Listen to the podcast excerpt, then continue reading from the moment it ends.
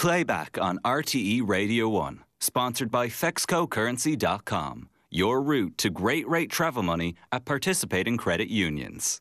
Good morning. GAA go or not? Was it the money, the buffering, or just the principle of it all? Either way, what might have been a relatively minor spat very quickly turned into something much bigger. Scroll back to last weekend, Tip versus Cork for the Munster Senior Hurling, only available on GAA Go. Anger and coming after Clare's victory over Limerick the previous week, again only on GAA Go, a step too far. On this week, Justin McCarthy spoke to sports journalist with the Star newspaper, Kieran Cunningham. GAA Go, it is a streaming service jointly owned by RTE and the GAA, and there are a lot of high profile games now which you can only see uh, using this service this season. How is it being perceived by, by GAA fans in general?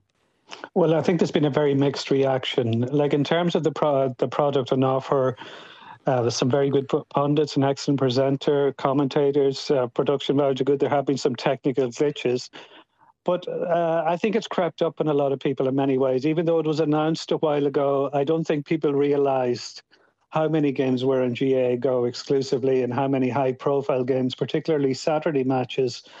And the thing is, you can't take it in isolation. Like the GA isn't alone in going down this road. A lot of sporting bodies have in, in using their own streaming services. But this is at a time of a costing living, cost of living crisis when people have gone through a winter when so many bills have gone through the roof. And the big difference between this and the Sky Sports deal that there was or before, there are a couple of big differences.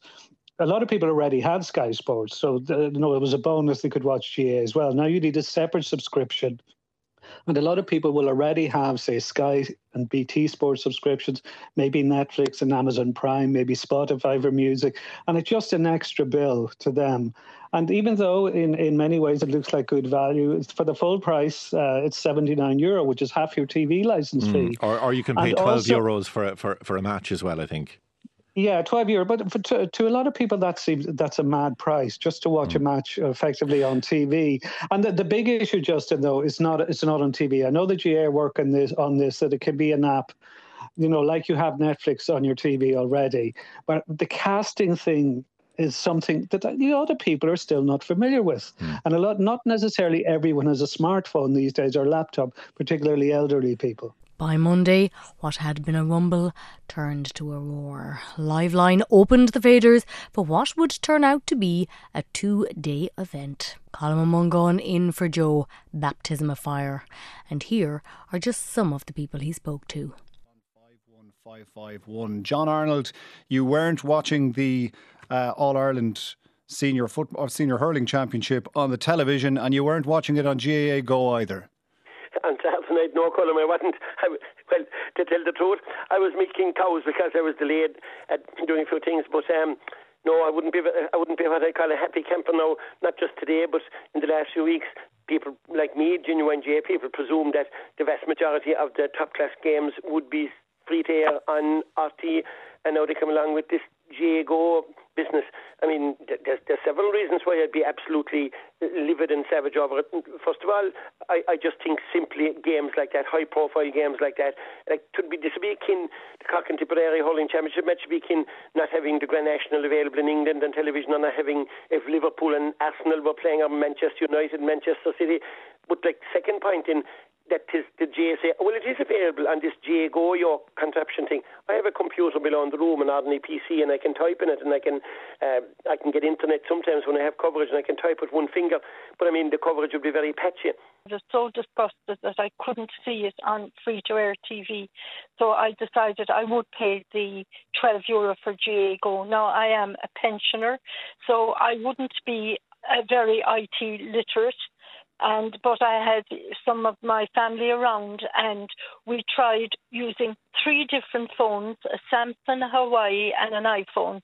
And we had two smart TVs, an LG and a Samsung, and it just for a long time it failed to we failed to get it. But it could, could, could you see it on any of the phones? You were trying to cast no, it from the phones to the TV, was no, it? We couldn't couldn't. No, we we couldn't see it at all. So um, it finally worked on the latest edition of an iPhone that somebody in the house had. The other the other two phones couldn't screencast it at all on the TV, and it was more than difficult. Uh, how now, much of the match did you miss while you were trying to do all of this? Oh, about a quarter of an hour, the first quarter of an hour of the match. John Malloy in Athlone, you're against the concept of GAA Go. Subsidised, unsubsidised, good, bad, or indifferent. It's not to your liking. Ironic that the RT played a major part in the promotion of hurling and football through two great commentators, Micheál O'Hehir and Micheál Ó Muircheartaigh. And now our president and director general and whoever else met up with RTE and decided that it would be more profitable to go the GA Go route. Now, I think this is absolutely despicable. The GAA is a community based organisation where most people, the vast majority, give of their time and their skills and their work free. And I'm not interested in platforms. I'm not interested in whether I have good broadband or bad broadband. What I'm interested in is that we should be able to sit down in our own houses, turn on the television, watch good hurling and football games, like I can do all this week for European soccer and European rugby. My number one game is hurling.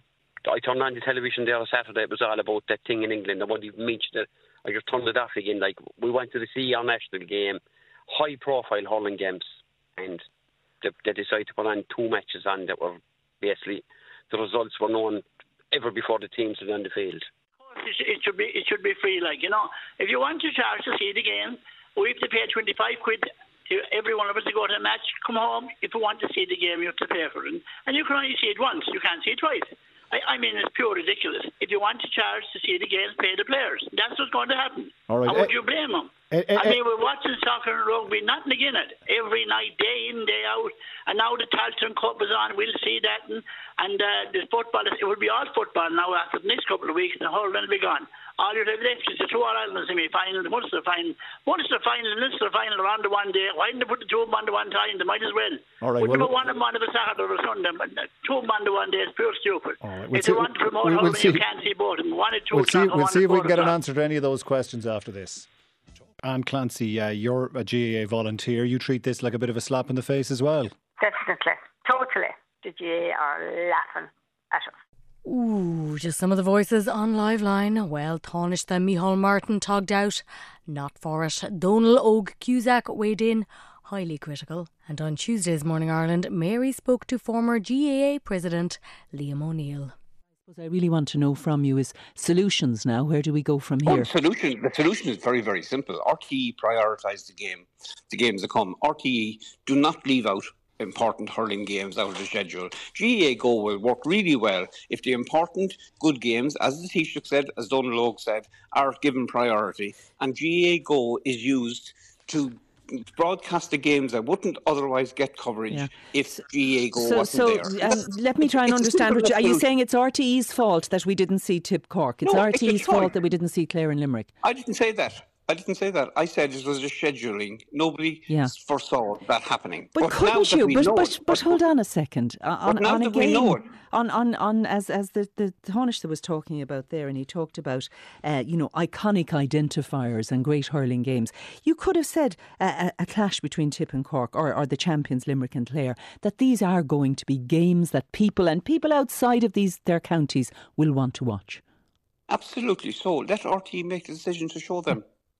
Simple as that. So and it's if down- the other games, then that it's it's a decision. Unfortunately, the broadcaster makes those decisions, and let the GA go be for the coverage of games oh, that wouldn't otherwise get. There the wouldn't. Okay, let So, Montrose at fault. Well, on the news at one, Brian with this pithy opener for the head of RTE Sport, Declan McBennett.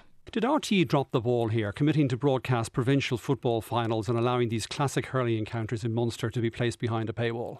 No, Brian, I don't think so. I think you have to look at and understand the way that uh, rights packages are structured. So RTE have the rights and are very grateful to have the rights to 31 matches in the Liam McCarthy and Sam Maguire competitions. Uh, if you break down those 31, two of them are finals, four of them are semi-finals. There are four quarter-finals, two in hurling and two in football, and there are six provincial finals. Each one of those form a part of, of, of what are known as the packages that RTE or any broadcaster go and buy from a rights association. So that's 16 of the of the 31 matches that are already accounted for and predetermined.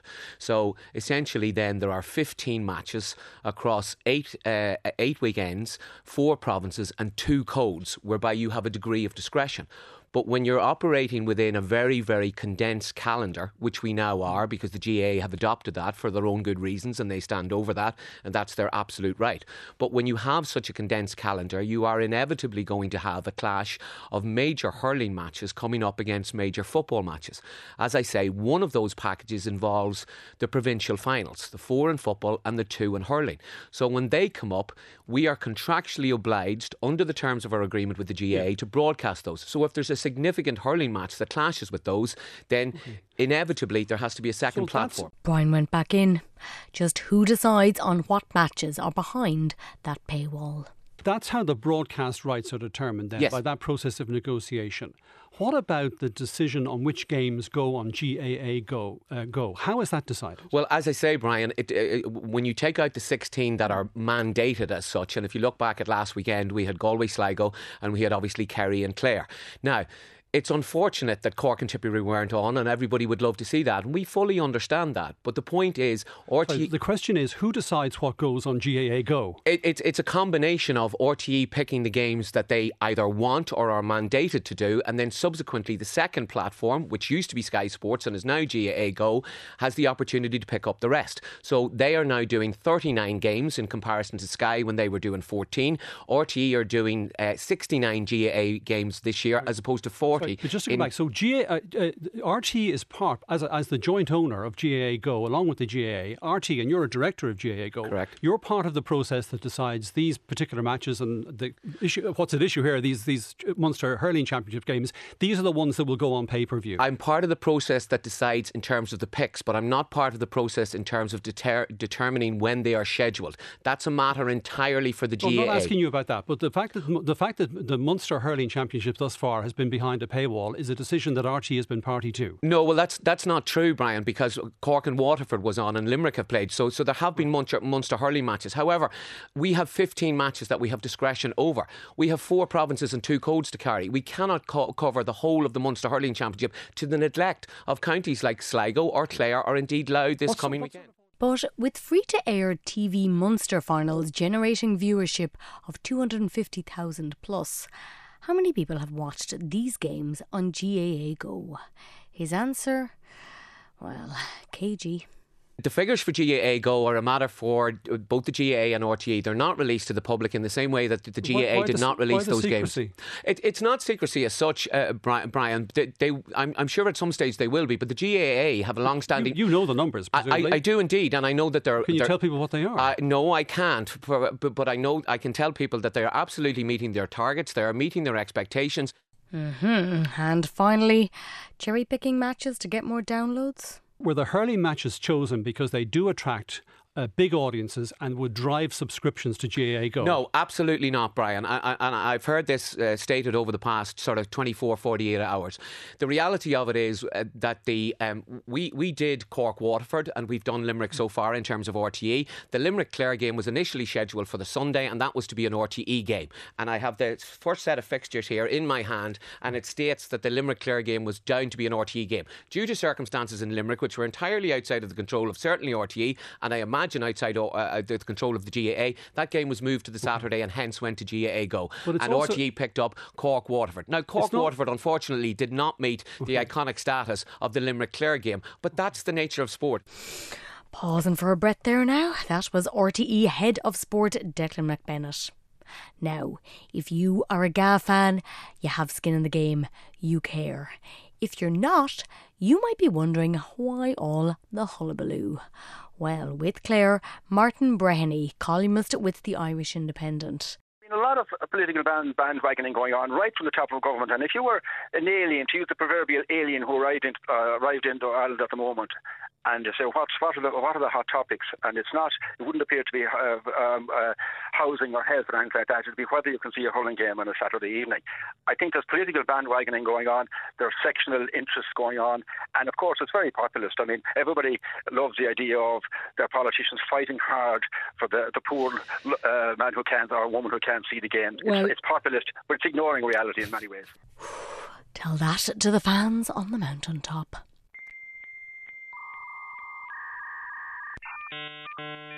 Back in a bit. Welcome back.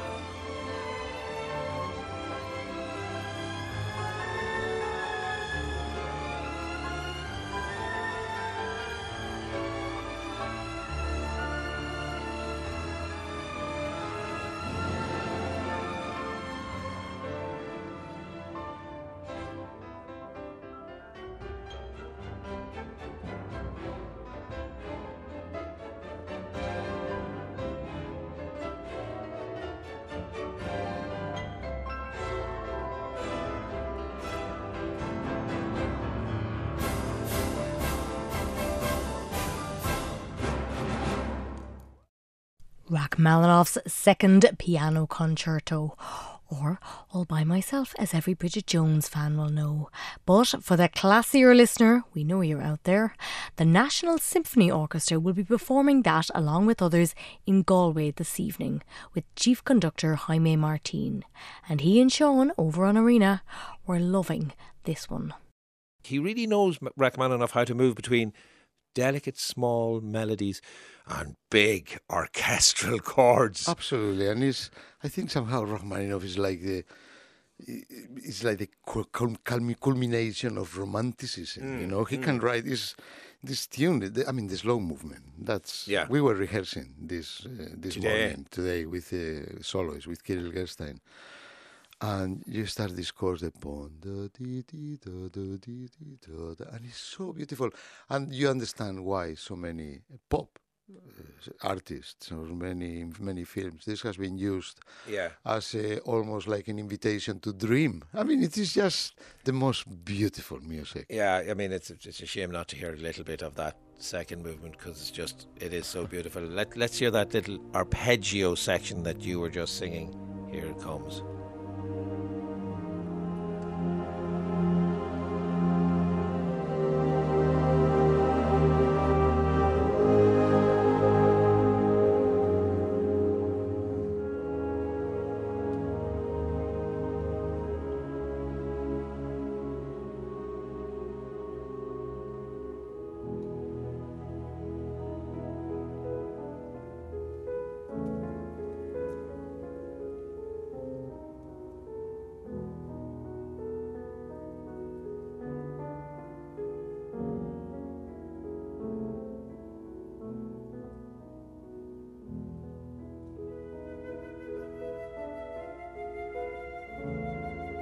He stopped doing it the minute I opened the microphone. Uh, Jaime Martin was m- miming playing the flute as that started, which of course you did in your time play the flute, and I presume played that solo. Uh, yes, and actually I have played this with Ashkenazy even. This is one of the playing this solo. I remember mm. my heart beating so incredibly fast and so incredibly loudly when I was performing this in the orchestra. So nervous playing this. I don't know why this solo more than more than others. many others, and then and it moves from the flute to the clarinet I, and then back to the piano it is, again. It is one of those things. Either uh, I don't know if the people in the audience realize that this happens to performance on the stage, but we are so incredibly worried. Sometimes playing mm. this, I felt like the audience could hear my heart yeah. from their seat. Jaime Martin of the National Symphony Orchestra, and you can listen out for the heartbeat if you happen to be in Galway this evening now. Imagine that you are in your 70s. You have to leave your home, pack up, and move. But go where? That is the situation in which Micheline Walsh and her husband find themselves. She's 78, she's rented all her life, but now her landlord is selling. She spoke to the Irish Times about her situation, and this week she spoke to Claire. The landlord, uh, very nice guy, really lovely guy. We get along very well. Um, he did it. He did it in a nice way. He phoned me in advance. He said, "Look, I don't want this to land on your doorstep. I want to tell you, person to person, this is what I'm planning to do." And uh, at the time, I thought, "Oops," uh, but he he said because I'd been there so long, I had almost six months. And I thought, right, okay, I better get moving. I better see what I, I can do because at this stage I was on rent supplement. That doesn't travel with you. If you move, you don't take it with you. You have so I knew I had to register for um, the the housing list. I did all the, the, the applications, and I also did a, an application for my husband's health to be, you know, a check for that because he is um, he had a very bad stroke. He lost the sight of half of each eye. He lost the ability to read. He so I can't even write write a note for him. He um, he's not very steady on his feet, and he gets uh, he gets occasional seizures. And she is getting rid of as much as she can to make sure they can move quickly. Have you started getting rid of things now in preparation for Yes. what might happen? I have, yeah, I have. I I did huge runs to the charity shop, cleared out old clothes, kept brought it all down to the minimum, got rid of all old papers. I got rid of books because you know you have to face you. you there's a novel you've read it. Why do you keep it? You don't need to keep it. There's online. So get rid of all of that. Got rid of knickknacks, things. Uh, there's still more, but um, my grandparents, when they first were married, they lived in Paris, and they their very first flat they got a clock, and this is a beautiful clock. It's it's not a full grandfather; it's like a half a grandfather. And when my uncle died uh, five years ago, my cousin allowed me to have that clock. The reason was that when I when I was little, I used to go to their house, and the clock was in the hall, and it had a pendulum that went back and forth, and I used to sit under the coat stand and listen to the pendulum, and feel safe. So it's it's one of the, it's it's stupid, but you know, mm. No, it's not at all stupid. It's- It's, it's, it's- part of your life and it's, it's- part of who you are and, and your memories. But Now she has been on all the websites Daft My Home and visited estate agents. But in her experience, when they learn she's on the HAP payment, apartments seem to be gone. And she has learned that it is only when she's actually evicted that she can access homeless services. the end of May is when Yeah. you need to go, but you don't know where you're going to go. There is nowhere. I spoke to to the homeless section and I said, you know, what will happen? What will happen on that day when I phone you and say we need we need accommodation? Because I will have my husband, myself, some clothes in the car. And they said to me, well, what we do is we've we've put a request into the central allocations somewhere in the centre of Dublin who place people in homeless accommodation. The likelihood is that you and your husband will be in, you'll get your own room in a hostel. Now, I don't know what that's like. Where's the bathroom? How, how am I going to manage? And I, I just can't see how I can. And how long is that for? Is that one night? Do I have to phone again the next day and say, okay, we need another night? It's unthinkable. hmm But that, but that is the only option. That now. is the only option, yeah. And staying with family is not really feasible, certainly not in the long term. And actually, nobody has room. Uh, nobody in my family has has extra room, not even on a couch. But bear in mind, I have a husband who has brain damage and who needs a lot of care and attention and patience. And it really, you know, it's it's not fair to do that to somebody else's home arrangement, to their relationship because whereas you know he and I we rub along well together, but you can't expect somebody else to put up with that. It's not fair. And as she told Claire, being in this situation and having to speak so publicly about it is not something she ever envisioned for herself.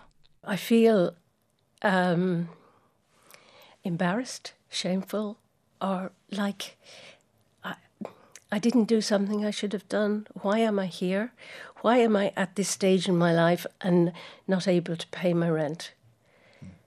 I actually had this naive idea that when you got old, the state would help you because you can't live on pensions. That, I mean, unless you get a huge pension, but normal pensions, state pensions, you can't pay rent on that. So I sort of thought, yeah, well, that's the job of the state, isn't it? To look after the vulnerable. And obviously, mm. not. And how did you arrive at the decision to speak out publicly about it all? Because uh, I, I, I know that there will be other people. I'm of a generation. And to people like me, homeless was somebody on the side of the street. Eviction, it, it brings up the famine. And all the images you have are of dirt, uh, inability to clean yourself, nowhere to nowhere to sleep. That's that's the that's the the, the, emotional image you get. And yes, it is. Mm-hmm. I feel. I haven't told any of my neighbours. They probably know now, but mm-hmm. I haven't told them because I feel embarrassed about it. Micheline Walsh with Claire. That was Monday, and on Thursday, a new joint report from Alone and Threshold looked at the housing situation for older people who are renting. Unsurprisingly, they are stressed at the insecurity of their situation. And brace yourself. As Ireland ages, our prospects are not looking good. Claire spoke to Anne Marie O'Reilly of Threshold the housing crisis, we're going to reap what we're sowing right now in terms of people not being able to buy, people who are renting into their 40s and their 50s. What is this going to look like in 10 or 20 years' time? Mm. And that's really what spurred us on, um, ourselves and alone, to, to look at this and to, to raise this issue, to really stress that it's an issue of now that, that we're, we're creating and it's going to get worse into the future. And that's very much why we included people from the age of 45 and up in the research because those who are re- renting at that age are less and less likely to be able to move into a more secure tenure which in Ireland is owner occupation. Uh, so the, the researchers did look at the, the population projections for the future. So at present, 17% of renters are over the age of 45. Uh, a much larger cohort are uh, between 35 and 45. And if they're unable to buy in the next couple of years, they are going to be the older renters of the future mm. as well. Ooh, not what anybody wants to hear on Sunday, International Dawn Chorus Day, reminding us that every single morning, all of this beauty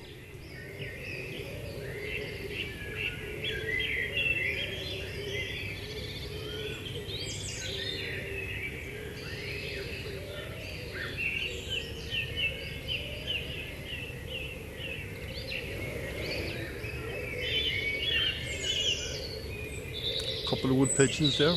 Yeah. Just takes one to kick it off, exactly. and then they must respond. One answers the other. Yep.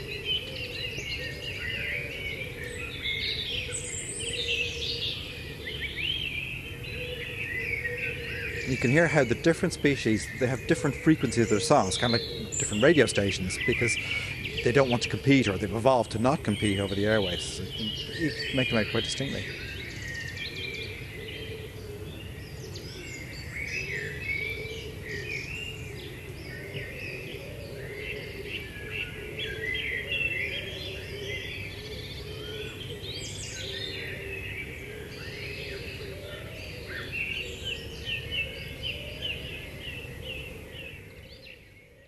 Oh, beautiful. And from that to this. See, a friend of ours has just come in. Where must be about here. Where are you, Darcy? Where are you? Oh, where is he? Ralph? Ralph, where is he? How are you doing? How are you, Linda? Oh, sorry, it's Marty. How are you doing? How are you, Linda? How are you, Josh? You're looking gorgeous. You are fantastic. Thanks, now, when we're live, I'm going to send this up big time, right? Make it out that myself and Linda are at each other's loggerheads, right? So we play that out, Linda. It'd be brilliant, be brilliant, brilliant for the ratings, right? Yeah, You yeah. remind us, Sarah McInerney, you're right, she's a chancer. She's a chancer, right? No, She's we're she's actually a on, chancer. we're on air now. What? We're on air now. Yeah. Marty, you, you should be. Why didn't you tell me? I, I didn't have no chance to jump in. Lyric FM, you should know that music for the dead, for the nearly dead. Is that the slogan? Sorry, we just Oh. we couldn't stretch to a red light. But we, we're, we're live and and Ask your mother. Yeah. Steady. Oh. oh, steady.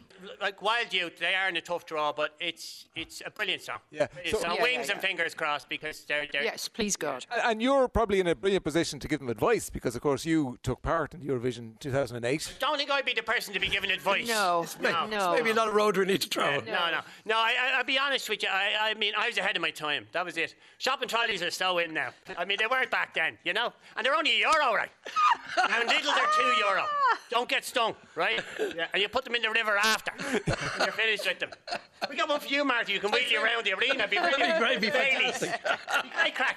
Just to be serious for a moment, there are people who say that that's when the tide turned for us. Like we were a winning nation seven times, record breaking, and then we Totally. sent you. Yeah. Totally agree. 100%. I brought it up to another level. that's, well, that's that I, I hit cleared the up now. out of the park. It was just amazing. I did say the Lion, Eastern Europe, we love you. Do you like Irish stew? Or goulash, as it is to you? Lindy, you look, you look And it always comes back to the turkey. But well done, Wild Youth, you were robbed. But if you are watching later, keep an eye out for Finland. Hard to look away. It's all about Käärijä and the cha cha cha, and with Ray, Finnish commentator Mikko Silvennoinen. And what's the song about for people who haven't heard it? Well, if you only take the lyrics and put them into Google Translate, it will sound like a drinking song. Right. But it's it's more than that. It's about, you know, fighting your fears and being able to liberate yourself without having to get drunk. Ah, great. It's about Good message. It's about it is a good message, and he's he speaks about it very beautifully. And just you know that part where it turns into like a Schlager song in the end, and he starts to dance Yeah. and sing instead of rapping. That's about you know having the guts to go on the dance floor and sing your heart out, even if you're not the best and dancer and you know be who you are and let's just party don't don't be so afraid of what other people think Okay. that's what the song is about Golly, that's quite profound. Let's have a listen.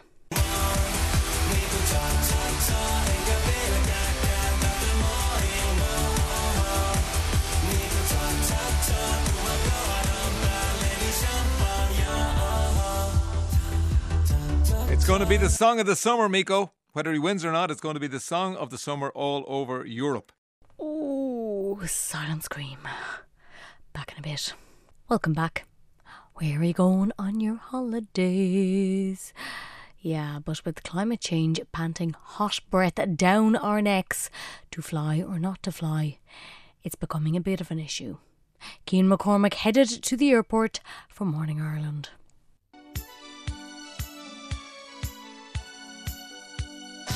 We need your holiday, and you're not going to get the sun here in Ireland, so we have to travel for it. That holiday feeling. What are you looking forward to? Getting a break, you know, Getting get a break, from getting the sun and all that. Flying from Dublin Airport, departing to get away for some sun. You're heading off this time of year, especially in May, and then come home then for the For the proper summer, then you know, like when when the weather will be good at home. But this is what people faced at six o'clock yesterday morning.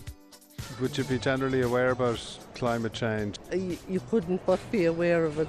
Me asking about the environmental impact of their journey.